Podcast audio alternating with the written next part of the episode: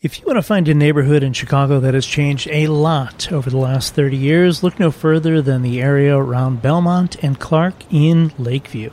Gone are the punk shops and goth clubs, replaced by a ginormous Target, Starbucks locations, and upscale eateries. Just west of that intersection on the southeast corner of Belmont and Sheffield is a nondescript two story building. Currently on the first floor is a Bank of America and a Chicago Bagel Authority. The second floor has a barcode fitness center, and next to that is a hair studio. What passersby probably do not realize is that for nearly 25 years, this was the site of some of the most interesting rock venues in Chicago history. I'm Tommy Henry, host of the Chicago History Podcast. Sit back and enjoy while we learn more about the first club at that site, Quiet Knight. On a future episode, we'll discuss two other clubs on that site, Tuts as well as Avalon Nightclub, with some special guests from those eras.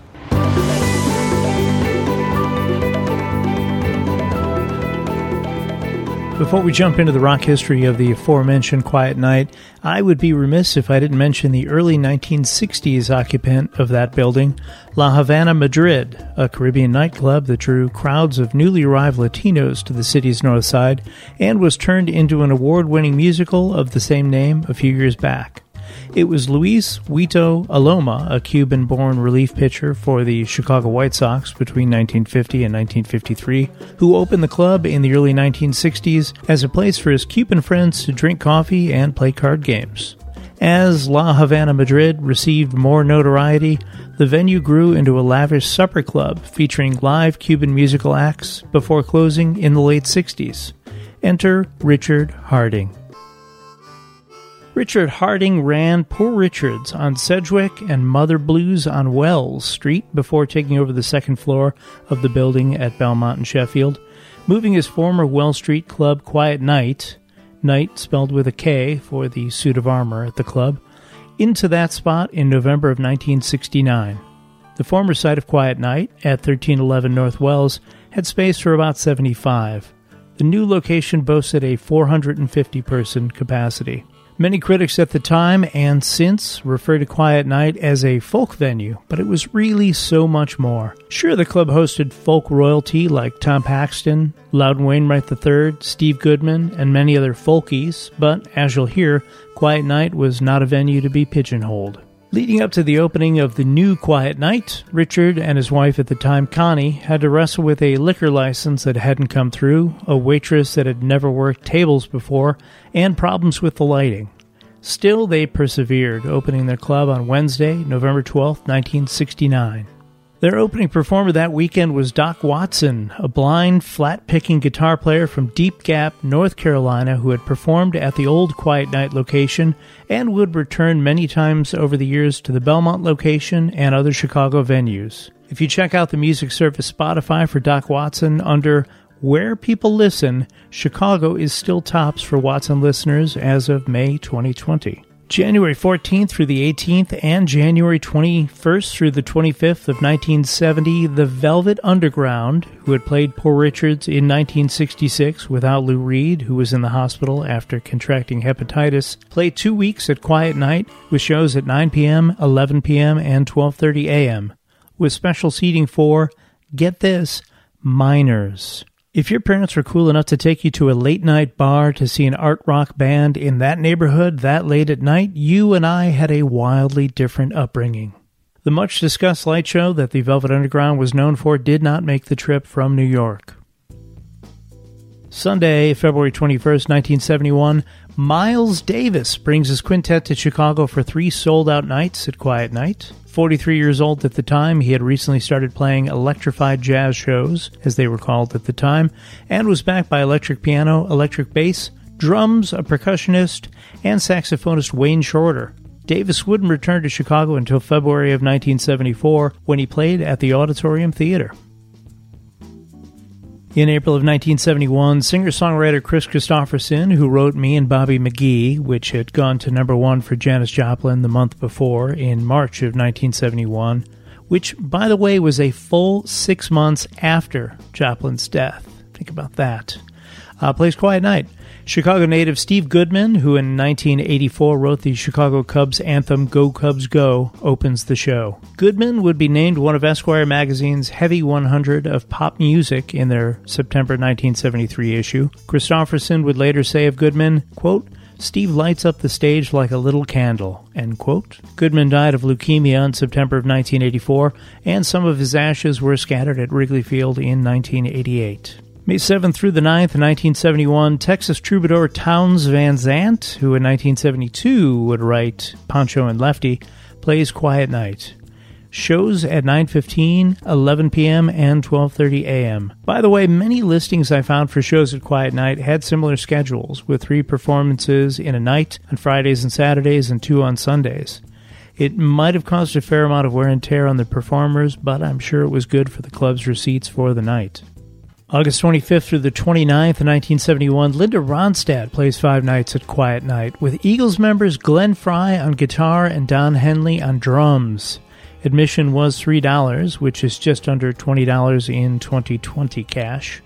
There is a new documentary about Ronstadt out now called The Sound of My Voice. You should check it out. November 17th through the 21st, 1971, American gospel and soul singer Merry Clayton, who famously duets with Mick Jagger in the Rolling Stone song Gimme Shelter, plays Quiet Knight with, quote, a hip acid rock comedy team, end quote, as they were referred to in a blurb in the November 10th, 1971 Chicago Tribune. Cheech and Chong as the opener. The newspapers at the time really loved to focus on Cheech and Chong. One caption reads, A Chicano and Chinese who find chuckles in the counterculture move into the quiet night for a five night stay. January 12, 1972, Carly Simon begins a five night run at Quiet Knight. Later that year, Simon's song You're So Vain would be released and go to number one. Fun fact the Rolling Stones' Mick Jagger contributed uncredited backing vocals to the song. Simon would go on to win an Academy Award in 1989 for Best Original Song for Let the River Run, featured in the film Working Girl. Her opening act at Quiet Knight was Jackson Browne, who had written hit songs for other performers and was about to release his first major label album. Browne has gone on to sell 18 million albums to date, and in 2015, Rolling Stone magazine ranked Browne number 37 of the 100 greatest songwriters of all time. Wednesday, March 1st, 1972, Quiet Knight hosts two performers billed as folk singers. One was Jerry Jeff Walker, who was best known at the time as the writer of the song Mr. Bojangles. The other, a 25 year old Mississippi native named Jimmy Buffett. Five years before his hit song Margaritaville, and even longer before Parrot Heads were a thing. March 24th through the 26th of 1972, writer musician Mike Nesmith solo with an acoustic guitar. $2 cover and a two drink minimum. Of note in the listing is the lack of any reference to Mike Nesmith being part of the Monkees, something he was trying strongly to distance himself from then and for many years after. Side note, I saw Mike Nesmith and Mickey Dolenz at the Copernicus Center on Lawrence near Milwaukee Avenue in 2018, and they were amazing. If they come through your town anytime in the future, make sure you get a ticket. April 12th through the 16th, 1972, Biff Rose plays Quiet Knight. Honestly, I had no idea who Biff Rose is when I started working on this. Uh, turns out at the time he was a comedy writer who performed funny songs, according to reviews, and appeared a number of times on Johnny Carson's Tonight Show. I mention him because his opener was a, quote, slightly sad looking mustached man in blue denim from out Pennsylvania way, as reported by the Chicago Tribune's Lynn Van Matre, a guy billed as Jimmy Croce. Van Matre goes on to say, quote, For an obscure second act, Croce was something special and he deserves to be better known in these parts before long, end quote. Jim Croce, as he was better known, released his third album, You Don't Mess Around with Jim, the same month he performed at Quiet Knight. By October of 1972, Croce was performing on Dick Clark's American Bandstand.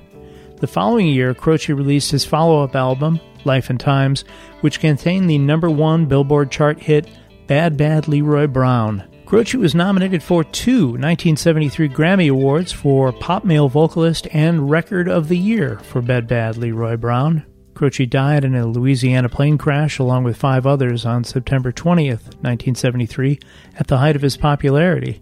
Croce was 30 years old. January 24th through the 28th, 1973, The Persuasions five a cappella gospel and soul singers from New York take the stage at Quiet Knight. Performing before them is, quote, an engrossing opening act, end quote, as the Chicago Tribune's Lynn Van Matre referred to him, from Asbury Park, New Jersey, a 23 year old named Bruce Springsteen. Springsteen opened his set on acoustic guitar accompanied by an accordion before bringing the rest of his band up.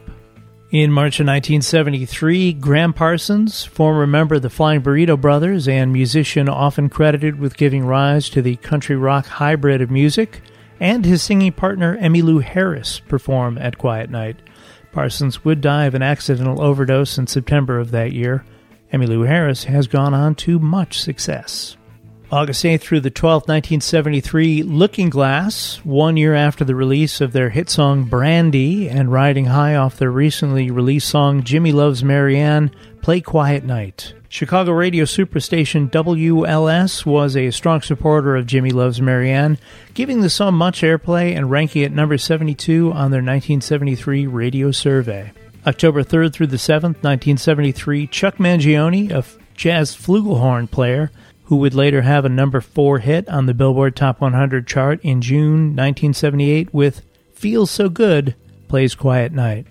Also in October of 1973, Corky Siegel and Jim Schwall, as the Siegel Schwall Band, released their seventh album, this one called 953 West, in honor of the Belmont address of Quiet Knight.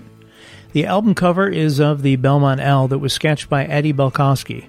Balchowsky was well known to Quiet Knight visitors. He was a one handed pianist after losing his right arm in the Spanish War in 1937 when he went to fight as part of the Abraham Lincoln Brigade. He was also a painter, a junkie, an ex con, the janitor at Quiet Knight, and the inspiration for the Jimmy Buffett song He Went to Paris. Loudon Wainwright, Utah Phillips, and Dion DiMucci also wrote songs about Balchowsky after performing at Quiet Knight. Pulitzer Prize winning author Studs Terkel called Balchowsky Chicago's Huck Finn. Eddie Balchowsky died in December of 1989 when he fell in front of an L train. October 31st through November 3rd, 1973, Chicago born jazz great Herbie Hancock plays Quiet Knight. Hancock is best known to a certain generation for his 1983 song Rockit, which went on to win five MTV Music Video Awards in 1984. March 8th through the 12th, 1974, Playboy Circuit and Johnny Carson show favorite Gabe Kaplan performs his comedy Five Nights at Quiet Knight. From 1975 through 1979, Kaplan played Gabe Kotter on the ABC TV series Welcome Back Kotter with a young actor named John Travolta. March 29th, 1974, Ray Manzarek, the keyboardist for The Doors, plays Five Nights at Quiet Knight. Sometime during July of 1974, Quiet Knight closed briefly for remodeling and expansion with a promised new seating area for 500. September 4th through the 8th, 1974, Arlo Guthrie, son of folk legend Woody Guthrie, plays Quiet Knight. Guthrie's only top 40 hit, City of New Orleans, was written by the aforementioned Steve Goodman. Goodman met Guthrie in 1970 at Quiet Knight and asked if he could play him some songs. Guthrie said he would listen for the length of, quote, time it takes to drink a beer. End quote. Guthrie was so impressed by what he heard, he recorded Goodman's song on his 1972 album Hobo's Lullaby. Johnny Cash would record it in 1973. John Denver, Jerry Reed, Judy Collins, Adam Toussaint, Steve Earle, and Jimmy Buffett also covered it. I almost forgot. It was also covered by a graduate of suburban Chicago's Lyons Township High School in LaGrange, Illinois, on his album Sings America. That performer is David Hasselhoff. November 27, 1974, Sonny Terry and Brownie McGhee begin a five night run. Their opener is Tom Waits. April 14th and 15th, 1975, country musician Waylon Jennings and his band The Waylors perform at Quiet Knight. May 7th through the 11th, 1975, folk singer Tom Waits appears again at Quiet Knight. His friendship with club owner Richard Harding would last for a number of years.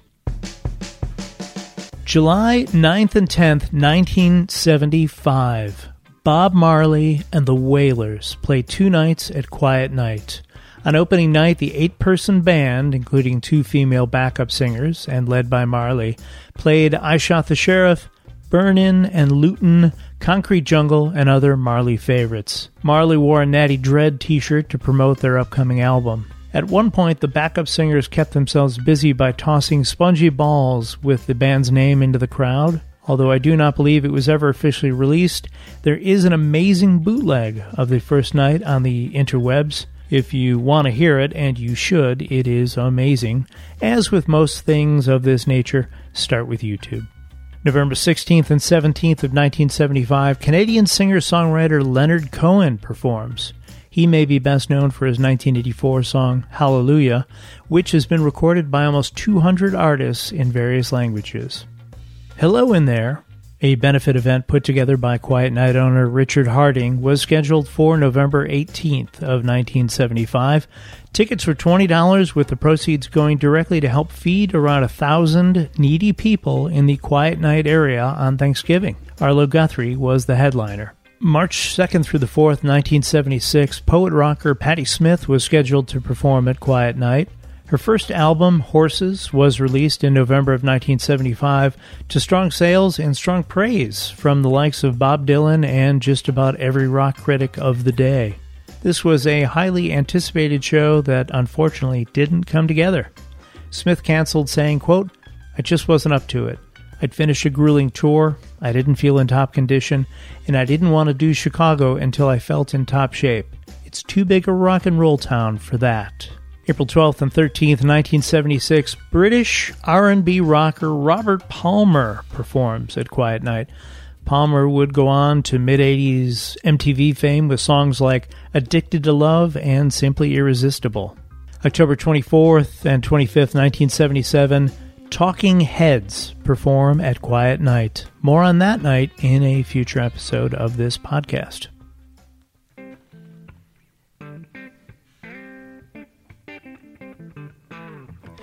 On July 8, 1978, the Rolling Stones played at Soldier Field in Chicago in front of 80,000 fans.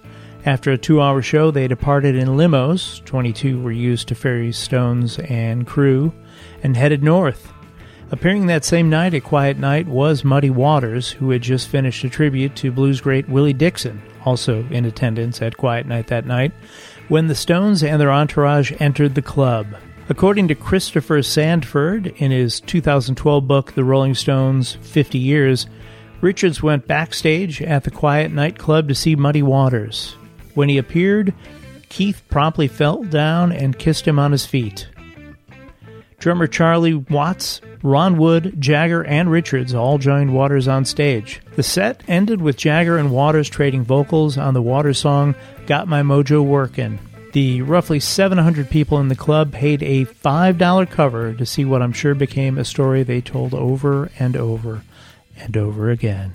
While it would seem like having the Rolling Stones drop by your club and create the frenzy they did, the event was covered in newspapers seemingly everywhere, uh, would guarantee crowds for every future show on the chance that kind of experience might happen again. Things appear to have slowed down quite a bit at Quiet Knight in late 1978. One of the few bookings I could find was for something in November of that year called Common Ground, a theatrical presentation of music, stories, and poems about three women a rock musician, a folk singer, and short story writer. The show was described as, quote, a lady sewing circle of the highest order. In January and February of 1979, at a time when papers like the Boston Globe, the Pittsburgh Press, the Orlando Sentinel, and the Cincinnati Enquirer were all running the Bobby Justice penned article, Chicago, the Midwest Giant That Keeps Growing, from the Los Angeles Times travel section, that mentioned Quiet Knight as a place to go while in town. Richard Harding and the club were having difficulties. In an article written by nightlife critic Larry Kart in the January 7th, 1979 Chicago Tribune, recapping club going in the previous year, Kart wrote, quote, Dark, too, but perhaps not forever, was The Quiet Knight, which lost its liquor license in the latest chapter of owner Richard Harding's battle with Chicago's powers that be. End quote. From my research, there were issues with the city of Chicago as early as February of 1974 for various reasons.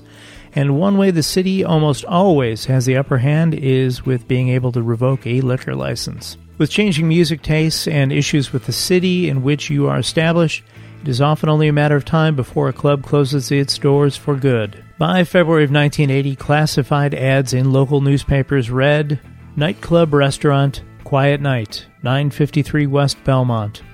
This 7,000 square foot, 10 year old successful nightclub, famous for its live entertainment, is fully equipped with liquor license, full kitchen, facilities, sound and lighting systems, and all furniture ready to be opened. And the phone number 266 1200. After closing Quiet Knight and leaving Chicago, former owner Richard Harding made a living as a concert promoter in Aspen, Colorado, worked in water quality control in South San Francisco, and upon returning to Chicago, even drove a cab for a bit. In May of 1986, Harding opened a new club in the then sketchy Wicker Park area called Da Vinci's Music Gallery at 2011 West North Avenue, now the site of the music club Subterranean, with former Quiet Knight performer jazz great Stan Getz playing 10 sets in the first three days.